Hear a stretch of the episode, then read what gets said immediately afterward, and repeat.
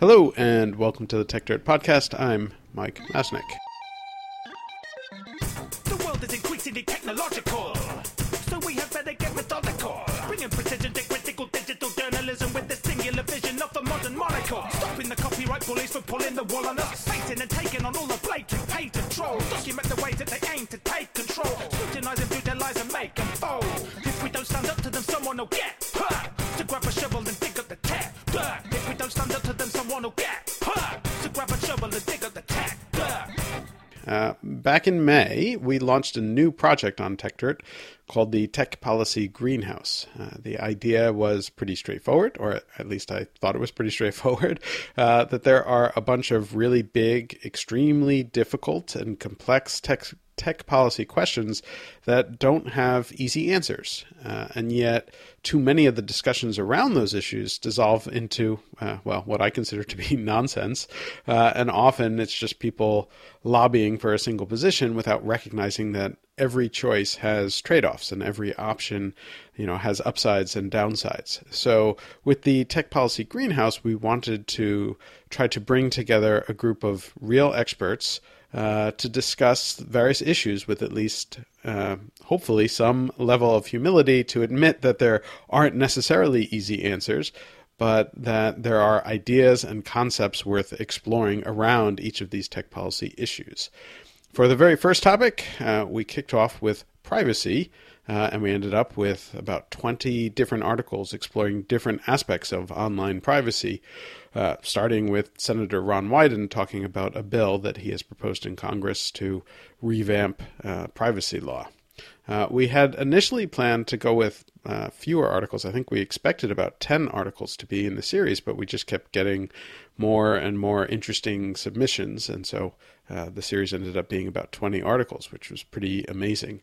Uh, helping to run and edit the Tech Policy Greenhouse was our own Karl Bode. Uh, and now that we've just about wrapped up the privacy discussion, for now at least, uh, it's not like the privacy issue has gone away. we thought we'd have him on the podcast to discuss the various articles and the overall project, along with uh, Leigh Beadon as well. So, uh, we can discuss some of the specific pieces, but I wanted to kick this off by asking Karl uh, what you thought of the overall discussion, because this greenhouse project I, was pretty ambitious in, in my eyes, and we uh, picked a kind of contentious topic to launch with in, in privacy. So, the question for you to, to start off the discussion is whether or not you think we were able to achieve what we had hoped to to do.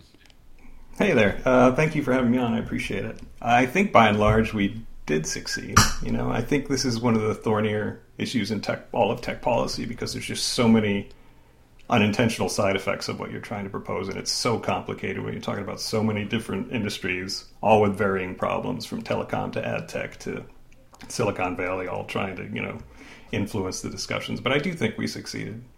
You know, Yeah. I, I go ahead. Go ahead. You know, I think um, most of the bills we've seen have been overly simplistic, and it's one of those issues where I actually agree with almost everybody. You know, I agree with most of the sides of the debate. I agree that Congress probably might not be capable enough to craft a bill. I agree with the unintentional side effects of bad legislation. At the same time, I think we do need a bill, you know, and I tend to often agree, agree with uh, consumer advocates that we have to have some kind of, at least a basic framework in place because you've seen scandal after scandal after scandal after scandal. Each one seems to get worse, you know. And I think Bruce Bruce Schneier, the uh, security uh, expert, has long noted that eventually we're going to have a scandal that involves, you know, um, they're going to get more and more severe, potentially to the point of uh, fatality. And I think we need to have a more intelligent discussion about what uh, rules might look like. You know, the problem is we didn't expect a pandemic. we didn't expect to have to rebuild an economy at the same time we discuss this. So I have a sense that a lot of this is going to get sidelined, understandably so. Um, but yeah, I think I think the overall conversation went, went generally well. And there's there's still a lot of issues I'm learning about myself. You know, there's a lot of people that are much smarter than I am digging through the very deep and dark legal weeds on this subject. Um, Yeah. Yeah, I'm I mean, to remain. it's, it's it, it's such a tricky subject, and and you know one of the issues, one of the things that I um, I had hoped would be covered and wasn't necessarily covered as much as as I had wanted to, and and perhaps you know I should have tried to find somebody else who could who could speak to it. Was even you know how do you define privacy, and and that's one that I've come back to a bunch. Um, in these discussions, it often feels like people are talking about different things Yeah. when they're talking about privacy, and and to me, too frequently, the discussion is really um, it, it, it changes. Privacy means what, what any individual wants it to mean at any particular time. And, and we don't have sort of an, an agreed upon conception of what privacy actually means. And that makes it very, very hard to regulate. Yeah, and that extends out into like each little bits of terminology in the discussion as well, like private right of action. What does that actually look like? What does that mean? You know, what, you know, every little bit of legalese needs to be dissected, and then you have to focus on all the industries being impacted here. You know, a privacy law for telecom is not going to be the same privacy law you have for a cloud service provider or for a search engine. You know, I mean, everything has to be nuanced, Yeah, and every decision has a counter impact that we don't often talk about.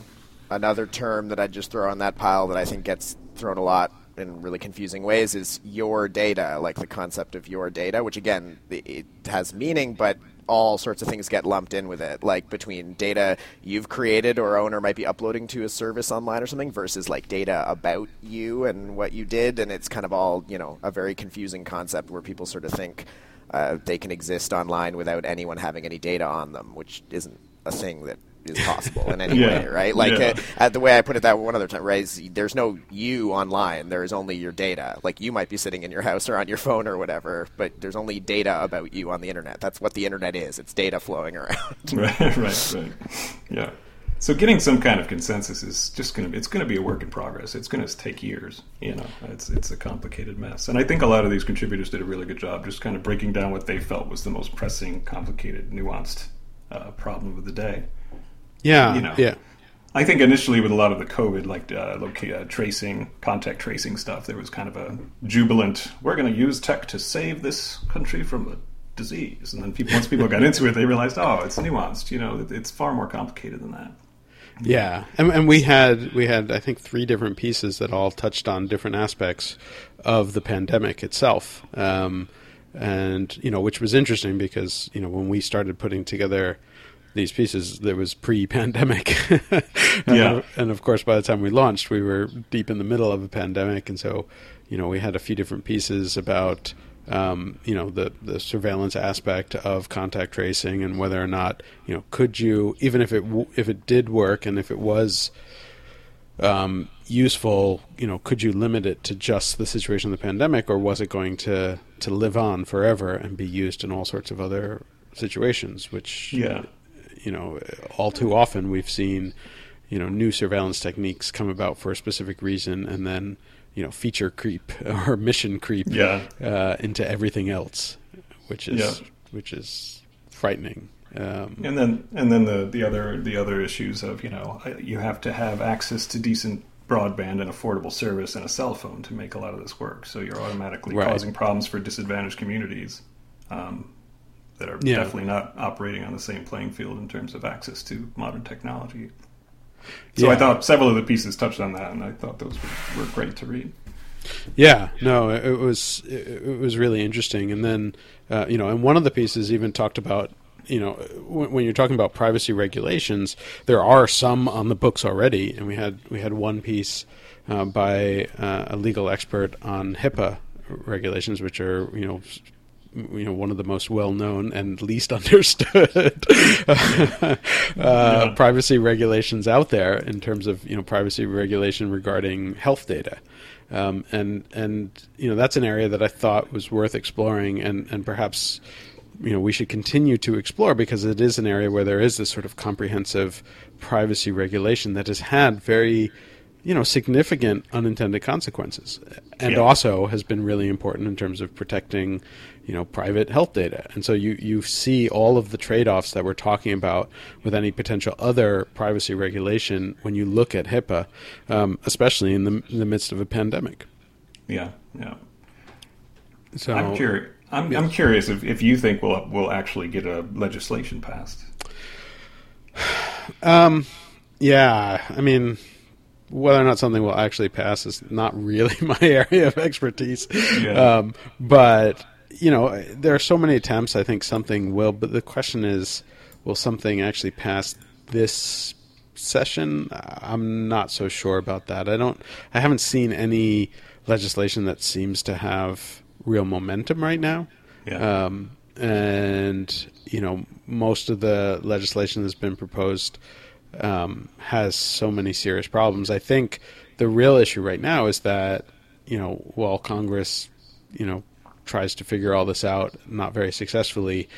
Um, California is doing the uh, the Russian, you know, Yeah. just jump right in, Yeah. um, and that uh, took effect uh, June first. Their California legislation, right? Well, sort of. I mean, so the the it technically took effect at the beginning of the year in January, um, but but part of it was that the state had to come out with specific regulations to meet the law. Uh, and they didn't do that until, and those didn't go into effect, or basically California couldn't start enforcing it until the beginning of July. Um, and so you had this weird thing where, like, um, you know, websites were supposed to, or all all small small businesses, it went beyond just websites. Um, you know, were supposed to put in place a bunch of changes by January first, um, but we weren't entirely clear what those changes had to be until good, good luck. uh, until the attorney general announced them. Uh, and and then would start enforcing them as of July first, uh, and then like now that, that we've we've entered July, um, uh, you know the attorney general could start enforcing it, and but, but part of that enforcement is that they would they have to notify companies that they're non-compliant, and then those companies have like 30 days to get compliant. But again, it's not even clear what compliant is. There there's so many issues, Didn't and, and like also? Sorry, go ahead.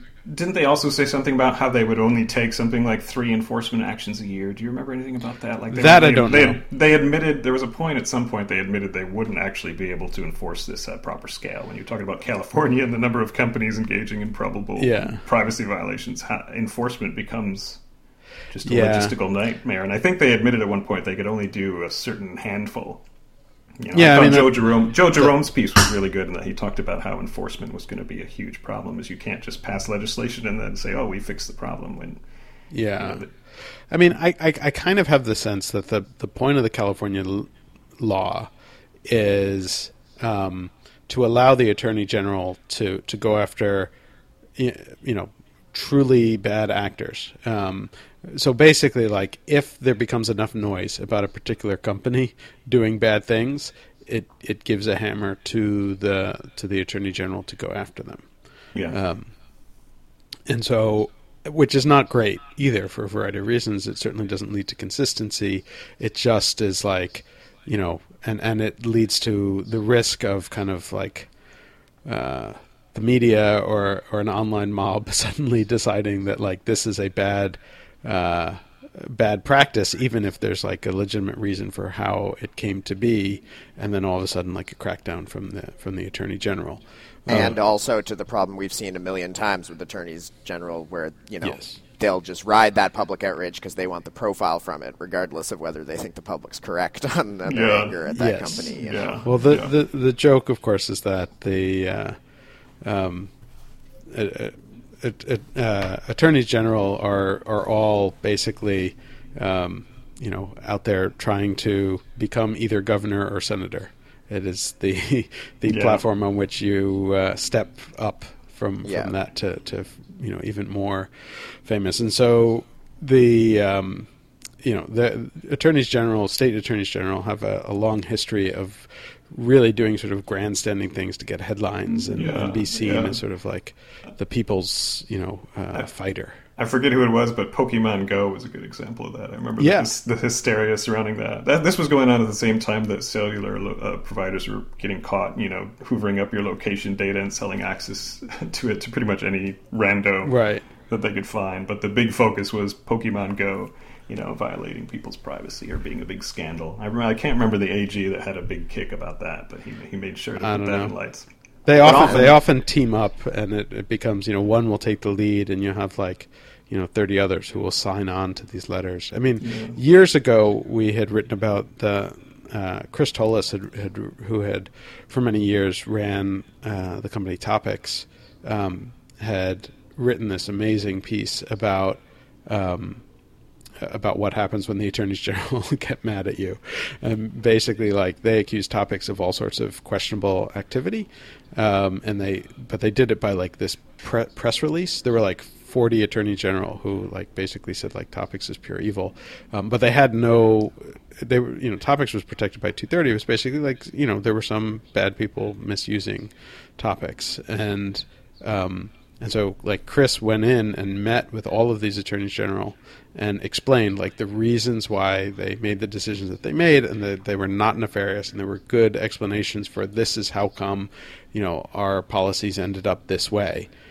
And like a week later, they took everything that he said and twisted it into the worst possible way and put out like a second mm. press release with like even more attorneys general signed on saying like you know this is pure evil blah blah blah and he's like what the like I, I explained to you why it got that way and to to make this out as as if we're nefarious is is horrible and eventually he just had to settle because they were just going to keep hounding him until he settled even though there was no legal uh, basis for the, for the argument that they that they made, and that seems to happen quite a bit. Yeah. Um, and to some extent, I mean, that gets to like the article that that Lindsey Barrett wrote as part of the greenhouse, where she was just talking about the the focus isn't always on the worst actors. In reality, yeah. it's it's on that's the ones a, that a, get the most media attention. Yeah, that's a subject that fascinates me is what we pay attention to and what we don't. You know, big big tech is the big uh, boogeyman right now, and everything is singularly focused on what big tech is doing wrong. And big tech does do a lot wrong, but at the same time, AT and T has been engaged in most of the same behavior for 20 years, and I rarely see people get too fussy. You know, I don't know if you remember the Verizon zombie cookie scandal. Yeah where they were actively modifying wireless user packets to track people around the internet, and they literally did not tell anybody for two years. It took security researchers two years to find out what Verizon was doing. Yeah, and and finally, Verizon got a few wrist slaps, I think, for that. And I still think that technology exists somewhere in the, across its oath AOL empire. It's just they had the only thing they had to change was they included a little provision of some additional fine print. Yeah, you know, and and nothing actually changed. There was a big scandal and then nothing changed. But it's fascinating to me to see what gets attention and, and, and what doesn't when you have a lot of bad actors out there, yeah. like ad tech doing a lot of sleazy monitoring of everybody's information and not much coverage on it, honestly. Yeah, I mean, if if you look through all of the different areas where, where there are serious privacy concerns, telcos are, are a huge one. Uh, the ad tech like the behind the scenes ad tech companies, certainly the credit monitoring companies, all of those guys have really, really sketchy practices. Um, yeah. You know, and, and yet everyone is so focused on big tech. And, and that's not to say that there aren't questionable practices, but you know, for the most part, the big tech companies do have like serious privacy people employed at those companies who are, yeah. you know, pushing back on on on bad behavior and, and really trying to to do things to protect people's privacy. Um, yeah. You know, and and the, there are questions about how successful they are, and and you know whether or not there are certain practices they that they are engaged in that should be blocked or, or not allowed. Um, and that's that's a worthwhile discussion to have. But the the idea that those companies are the absolute worst of the worst when we see so much worse all the time with no oversight, no concern um, is a big deal, and that's a lot of what Lindsey's piece was about. It was, yeah. That was a great it's, one to see. It's it's and a very much. Sorry, go ahead. Oh, I was just going to say, yeah, and it seems so much of that is just about or at least a lot of the time it's just about brand visibility to people you know i mean you you go on facebook you hit the facebook icon on your phone you get facebook branded notifications on your phone you think constantly about how you're interacting with a company called facebook whereas yeah. you know your isp you kind of set it and hopefully forget it until you have a customer service issue with them or whatever yeah, uh, yeah. you know or and then something like ad tech or something completely behind the scenes people just aren't thinking about it at all so and then also it seems to dovetail you know like you said with the pokemon go thing it can just dovetail culturally with like anything else that it's fun to get mad about. You know, yeah, people love yeah. to get mad about a thing like Pokemon Go because it's kind of silly, and yeah. so you know that enhances the focus on it for other th- things that it maybe doesn't deserve. Yeah, and during the during the process, we seem to lose track of historical context. You know, we've forgotten that AT and T, like what 15 years ago got caught hoovering up pretty much access to most people's data and then we retroactively yep. changed the law to make that okay yes and we've just moved on and now we're concerned about something else now we're yep. all upset about something else when we didn't even fix the original problem yeah you know, really so it's it's very strange to me what gets like the TikTok stuff is fascinating to me too. Last Friday's Yeah. out about TikTok. Um, Yeah, which I mean, in some ways, well, so in some ways, I think has has similar or similarity to the Pokemon Go thing, where it's just the thing that is that everybody's paying attention to right now. So it's easy to look at any potential privacy violation there and say like, oh, this is the big deal because it's what everybody, it's front and center. Um, Yeah. But at the same time, it also has the added element of um, you know China because TikTok is owned by a Chinese company, um, and there's all sorts of concerns about that, and that that raises things to to a different level. Um, Yeah. But you know, as as we've discussed on the site a bunch of times, like you know, there there are legitimate concerns, and there are reasons to be concerned about what China is doing and how closely certain companies are related to the Chinese government. But there also seems to be uh, an undercurrent of U.S. companies effectively trying to lobby against Chinese competitors and and you know pushing this messaging that uh, that these Chinese companies are somehow evil without necessarily the proof behind it. Yeah, you have a perfect storm with TikTok where it's like it's big and popular and it's a thing some people want to mock or just don't like or just it has their attention. You've got a bunch of American companies that have competitive reasons to want to minimize it. You've got its usefulness in a narrative about China and about, you know, for all sorts of political or worse motivations there. So it's like every sing so many different people have a reason to decide to focus on that one and Yeah. make it a thing. And usually the the policy end product is not, is not particularly great when you have that kind of fixation. You know, I don't, I yeah. don't- Yeah, and I think that's important, right? I mean, so much of, unfortunately, so much of policy is driven by, you know, what, uh, you know, what the sort of uh, uh, narrative is at the time, and and TikTok for for all of these reasons that we've discussed creates a bunch of different narrative lines. Um, that could lead to, to regulation, or you know, there's all this talk now of the U.S. completely banning TikTok, which, you know, there are still questions about whether or not they could do that, uh, both technically and legally. Um, but you know, it feels a little strange that that that that that is even up for discussion when there still isn't even you know clear evidence of what the problem is. There are concerns, and and some of those concerns may be reasonable and they may be legitimate, um, but we should you know have some actual clear guidelines and rules before we're just saying like we're going to ban an entire service uh, Yeah, because it might have some problems.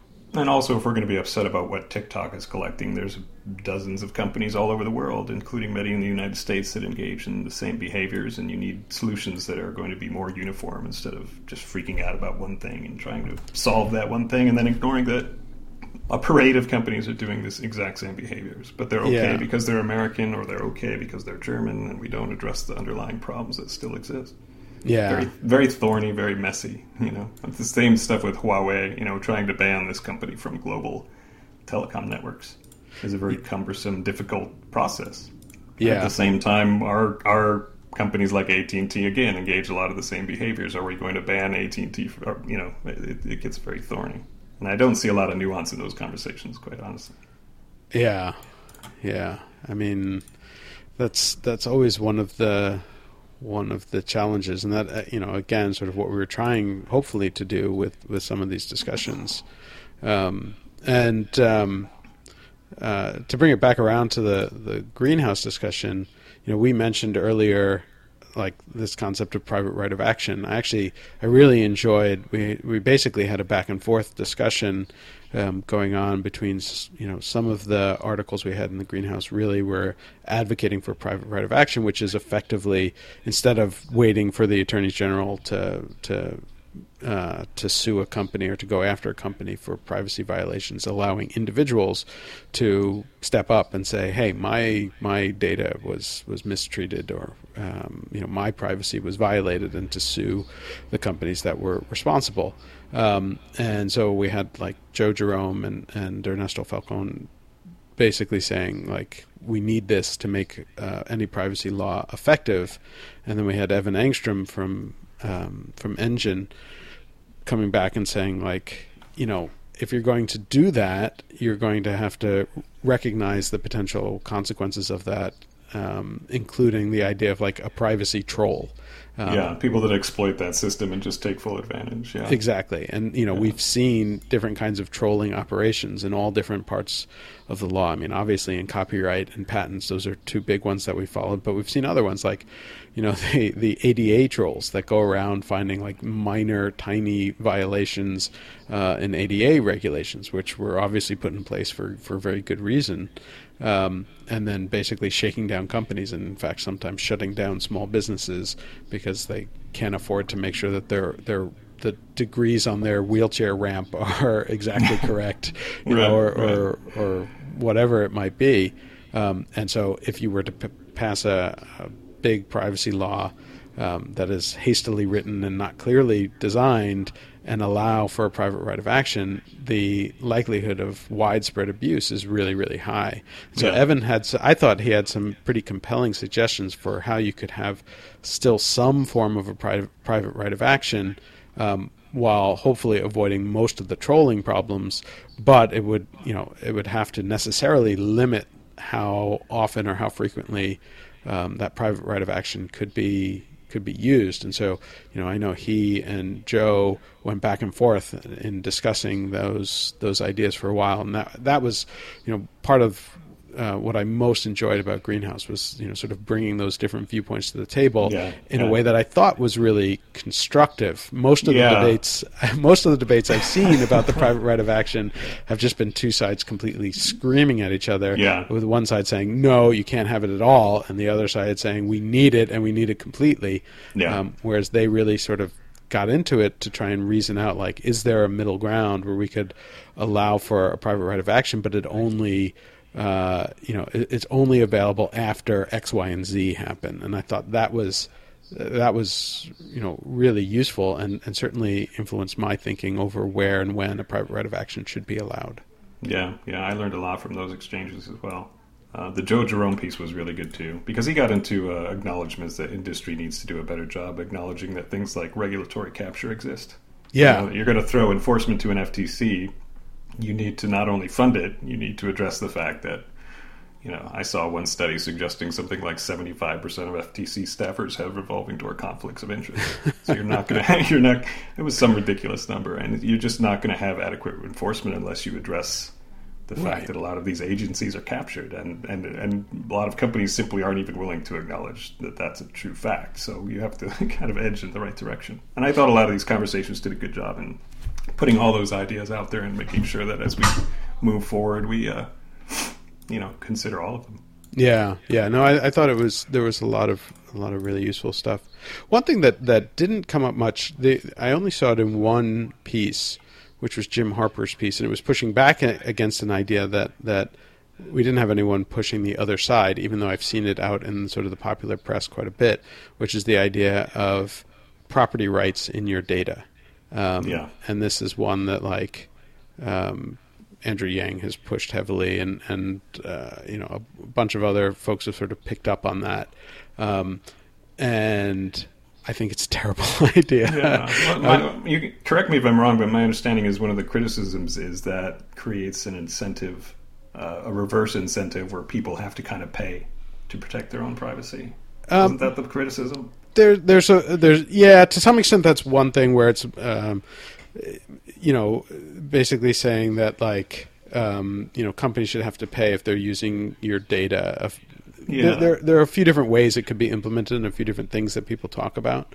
Um, but I, I think it creates a, a whole bunch of different problems. Um, one of which is that it it inevitably thinks that your data is worth a lot more than it really is. Right, right. Uh, and so it's like, yeah, you know, I mean, to to Facebook or Twitter or whatever, you know, your data is probably not worth nearly as much as you think it is. like in yeah. aggregate, like aggregating all of that data, sure, there's value Yeah. there, but you have to have like, you know, 500 million users for them to find it valuable. And so the few pennies that you might get for your data is not does not really uh, Yeah. make make the difference that you think it does. The other thing that it does is it creates all of the problems that we've seen for years that intellectual property has. Right? You know, you have something that is non-rivalrous and non-excludable, and you try and put property rights on it, you immediately create huge, huge consequences, um, and and those spiral out in all sorts of weird and dangerous ways, including trolling operations, including censorship, uh, including a whole bunch of other things. Um, and you know, at some point, I need to write a big piece on on why property rights and data is just a really really dangerous idea. Um, yeah, I mean, if you look at like you know the intellectual property thing, right? I mean, so we've got copyright, which is not really property, as we stress often, but Yes. is treated in that way by people. Uh, you know, covering a whole bunch of the types of data that people upload to services and stuff, right? And the very first thing any service needs to do to operate is have people waive all of that and license them to use everything in any way, because otherwise it literally couldn't function. Like, Right, Right. right. Yeah, no, that's a good point. um, yeah, I don't know. I, I'm always amazed at people who seem to think that that's a solution to to stuff.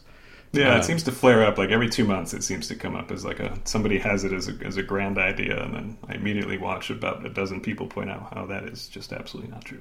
Yeah, yeah, um, and it's always like all all of the for the most part, like all of the privacy experts uh, explain why it's a bad idea, and then it's all these like I want to say privacy newbies uh, who, are like, no, that's brilliant. You know, like Yeah. it's my Yeah. my privacy, my property.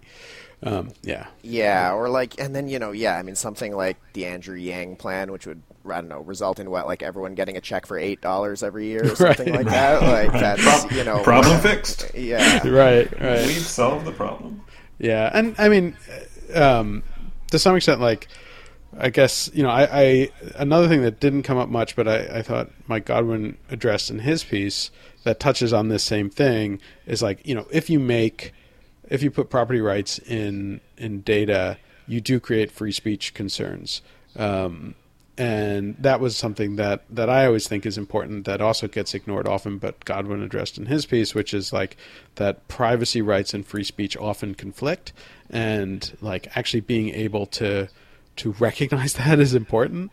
And like we saw this play out with the GDPR uh, in in Europe, where you know it was written by privacy data protection experts, um, and they ignored free speech people who said like things like the right to be forgotten raise free speech concerns that we should discuss. And they're like, no, no, no, it's a data protection issue, not a free speech issue. Um, Yeah. And now we're seeing things where you know that right to be forgotten is being used to su- suppress speech all over, including on Techdirt. and, Um, and then this narrative emerged that it was like actually caring about free speech is just an American thing, and here in Right, Europe we know privacy is more important. It's like I think there's a, plenty of people in Europe who would disagree with you on that, uh, Right. on that take. Like, yeah yeah so but it, i mean it is interesting how many other areas that like any sort of approach to privacy impacts Yeah, yeah. Um, I mean, and also other problems that create privacy problems that you can't fix until you fix those. Like our kind of lax antitrust enforcement has kind of gone away. A lot of a lot of privacy problems happen at scale when you let companies get so large that nobody can do anything about anything they're doing. You know, as we're Right. seeing kind of with with Facebook a little bit, they're so powerful that how are Yeah. you going to rein them in, and how are you going to enforce them? How are you going to force transparency and gain access? You know, And so then- an- and then antitrust that- enforcement is, is, is a big deal that we seemingly don't want to fix. So, do we fix privacy when we don't fix all these tendrils of other issues that have been plaguing the sectors for a while? And that Well, also ties into the Cory Doctorow. That's what I was about know, to say, yeah. because that's one of my favorite pieces. I mean, you know, that's been something he's been on for a while, right? Um, Yeah. But yeah, I, it's, so and, you know, and so i mean if, if people didn't read it that was the his piece on adversarial interoperability and the idea that you know what would be great is if rather than like necessarily forcing Facebook to break up that we could just allow companies to go in and take Facebook's data and create their own Facebooks um, you know through uh, you know by the use of technology to create something that is interoperable that would hopefully solve some of the issue and and could protect privacy in different ways Yeah, yeah. Yeah, like it's not like it would solve every. Yeah, yeah, it's not like it would solve necessarily every problem of tech giants, but I mean, yeah, just It would help. just DMCA and CFAA reform could go a long way to making it harder for these companies to just control the same huge swaths of data with no no one competing with them, right? Like, Yeah, yeah, yeah. yeah so uh, you know I, I think that that was a, a, really interesting one. But also, you're right, demonstrates like the different areas of policy that that privacy impacts. Um, and you know, I'm I'm certainly a big believer in like you know, rather than necessarily having to write an entirely new law to deal with these, let's look at the, the laws that are in place already that are yeah. potentially creating these messes. Like it, yeah. some of so much of this is really the unintended consequences of existing laws and the way that they're uh, written and implemented and interpreted so far. Yeah, yeah and I mean adversarial interoperability used to be more common, right? Yeah. And you know, and I mean unfortunately even though they're good on so many things like Craigslist was a major fighter against that for a long yep. time, right? And and helped set a lot of the stage for, you know, that going away. Um, because there used to be much, much more adversarial yep. interoperability and, online. And um, Cory's done Cory's done a tremendous amount of research on this and, and the history of it and that it was common. I mean, this is how the technology industry operated for many years was that, you know, I mean this is why you know the the whole IBM PC market was sort of built on on adversarial interoperability. You know, Linux, the the history of Linux. The, there are all of these different things that came about because people were creating interoperable things without permission, without having to license stuff, and just building it and making it work. Um, and yeah. And we wouldn't that, even really call it adversarial at the time, right? like, well, in some cases it was. Yeah. I mean, yes, certainly yeah. there were, there were complaints about some of it, and um, you know, but that is how technology grew and how different innovation occurred, and yet is now harder and harder to do, in part because of you know very broad interpretations of existing laws. Yeah, yeah. Um, and so I'm trying to think what other what other sort of big themes we saw. We definitely saw some interesting pieces about the intersection of privacy and race. Um, we had a few different pieces that covered that, which I thought were yeah. really, really good and important, especially now um, with all the discussions that we're having and how much these things impact, um, you know, society beyond just the the narrow focus of like, oh, my personal data or whatever. Yeah, uh, yeah. I thought those were really good discussions. Um, yeah, the tie-ins to that with contact tracing apps was, I think, very interesting for sure. Um, yeah, I learned a lot through a lot yeah, of those pieces. yeah. yeah.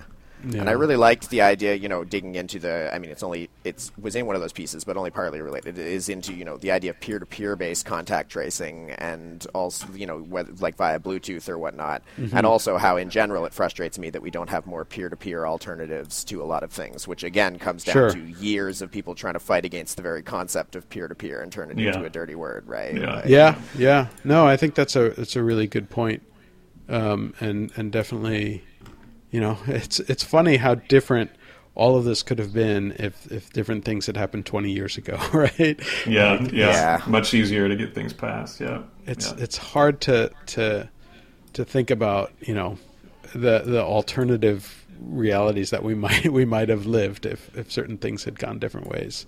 Yeah, um, it's kind of it's kind of crazy to think about.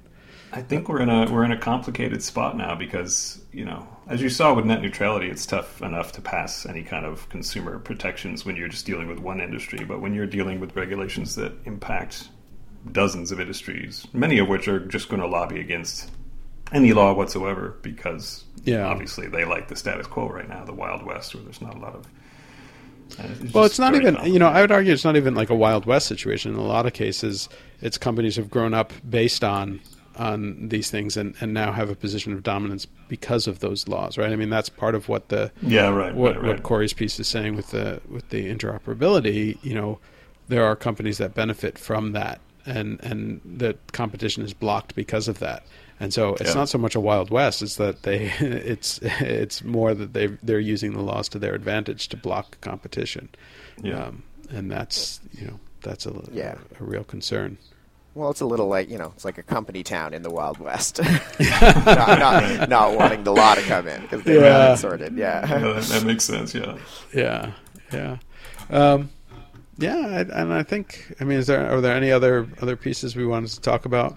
Um, yeah, uh, Gigi Sohn's piece was interesting as well yeah. in the way that she's talking about how telecom's efforts to undermine a lot of these state privacy laws um, could have a dramatic impact on actually passing meaningful ones down the road. And she's also talked a lot. A lot of people, I think, uh, Lindsey also talked a bit about this. Is the preemption effort Yeah. You know, AT and T after two decades of kind of violating privacy has been really pushing very hard for a kind of flimsy federal law that preempts state laws.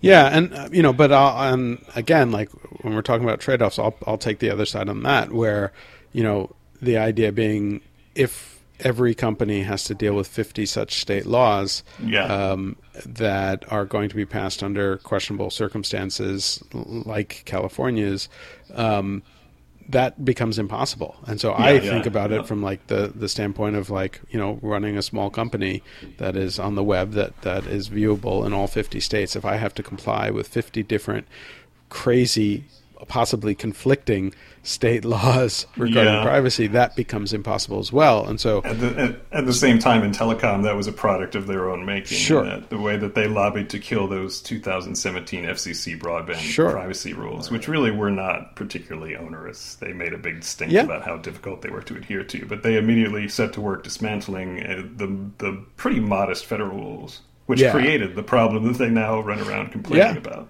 Yeah, no, I mean it all goes back and forth, and so it's Yeah. like again where all of these different trade-offs um, become really, really evident very, very quickly. Though it is funny how some of it is is of their own making, where you know they, they get so religious against any any rules that they open themselves up to lots of little terrible rules as opposed to one big uh, not so bad rule. Yeah, yeah. But yeah, after how much of a pain it was implementing for GDPR and then for California privacy law, yeah, we definitely Yeah. don't relish the idea of a bunch of new individual privacy Yeah. laws coming out. I mean, there were multiple times I don't think we ever would have actually done it where we, but where we legitimately said like, oh, should we just block all Europe from Yeah. to the site because of how much of a pain this is? Like, We- you know. we've we've had that discussion more than once. The idea of Yeah. like literally just blocking Europe from from visiting Techdirt. Um, which we would hate to do, but Right. it, it, it literally like we're a tiny team, and it was becoming such a thing for us to figure out how to deal with it. You know? Yeah, yeah. Yeah, and and and you know, I I know whenever I have mentioned that publicly, I get yelled at um, by various like uh, European data protection experts who are like, "Oh, come on, you just don't want to comply." And it's like, no, look, I would comply if uh, I'm trying to comply, but like. One, it's not clear how you actually comply, and, and and two, it's just like you know, if somebody wants to cause trouble for you under these laws, they can. You know, and you get to sort of the trolling aspect of it. Um, Yeah. and so there are just all these situations where it's just like this is going to create such a headache, and and literally the the cost of complying is way way beyond you know whatever tiny amount we make from from advertisements in Europe or whatever. Um, you know, at some point, it just it becomes a straight up business decision that that maybe you do need to to block out things, and I would hate to have to do that with different U.S. states. I mean, Yeah, right. Yeah. Sorry, Kentucky. yeah, yeah, Yeah. Yeah. And again, it becomes that you know big companies have the money to comply and little ones don't, right? So it becomes a thing where yeah, Facebook will do what it has to do to comply with the GDPR, and then maybe every small interesting blog or competitor or anything else won't, right? Yeah, and then some states are going to over overcraft laws, and then some states aren't going to have any. So you're going to have just these massive yeah. gaps between how consumers are actually protected. Yeah, well, I mean, a lot of what will happen for, for a lot of companies, maybe not Facebook-sized companies, but for a lot of companies, you just pick, pick the the most demanding law and you comply with that, and that's not necessarily a good thing either. Um, Yeah, you know, right. and and obviously, like you know, one of the things that we've said with a lot of the privacy laws, a lot of the way that that you comply with them is to an, annoy your users uh, into you know you know they have to click on this or agree to that and they don't know what they're doing and it's Yeah. not really helpful it's just it's sort of theater right it's privacy Yeah. theater Yeah, so Yeah, I mean, terms of service are you know famous for being things people just click through without having any idea what's in them, and a lot of these privacy laws are just creating more of those, basically. yeah, exactly right. Yeah, yeah. yeah. yeah so anyways uh, privacy it's complicated It is privacy. It's complicated. But if you read all of our pieces on Greenhouse, it will be a little less complicated, or maybe Yeah. more complicated, but you'll feel like you have more interesting Yeah. ideas about it. You might learn something. yeah. yeah yeah anyway all right well i think we're going to wrap this up but um, you know it, it was fun uh, and and i'm really happy with sort of how how the this first uh, greenhouse discussion came out, and, and I'm looking forward to to the future ones. We're we're preparing the next one now, uh, and so Yeah, do we want to tease that a little bit, or should we Sure. just let people be surprised? yeah, we're we're going to move on to content moderation questions. Those being a pretty massive thing right now. those are easy. There's no trade offs there at all. Yeah, that's a, that's a simple, yeah. that's a that's a super simple one. We want something simple and uncontroversial to follow. up That's right. with. Yeah. That's right. So we'll we'll have that at some point soon. I don't think we've picked an uh, exact time when we're going to launch that yet, but we're we're starting to to collect those those pieces. So if anyone's listening to this, and some of you I know are experts in content moderation, and you would like to contribute a piece to it, definitely reach out to. Uh, any of us, uh, and uh, and we will be happy to talk to you about it and what we're looking for. And I guess to you know to shamelessly pitch for a moment, if you're out there and or at a company or somewhere that might want to sponsor us continuing this effort, we're also always looking for more sponsors for Greenhouse. So Also true. Also true. Yeah. This is this is we we have sort of cobbled this together. It was a, a plan that we've been you know sort of trying to find support for for uh, almost two years, I think, basically. Uh, and so we are definitely looking for support to be able to keep these conversations going and, and to be able to have, you know, these difficult, challenging conversations, but ha- to have them honestly and with the recognition of all the trade-offs, and to have, I think, you know, really intellectually honest discussions on topics that really need them, uh, where where they're less likely to occur in other in other venues. Yeah, yeah. All right. Well, on that note, uh, I will thank both of you for all the work that you have done on the on the, the first of the tech policy greenhouse discussions, uh, and I will thank everybody for listening, and uh, we'll, we'll conclude the podcast. sounds good. All right. Thank, All right. Thank you guys. Thanks, everyone. Thanks. To grab a shovel and dig up the tap. If we don't stand up to them, someone will get. Ha. To grab a shovel and dig up the tap. If we don't stand up to them, someone will get.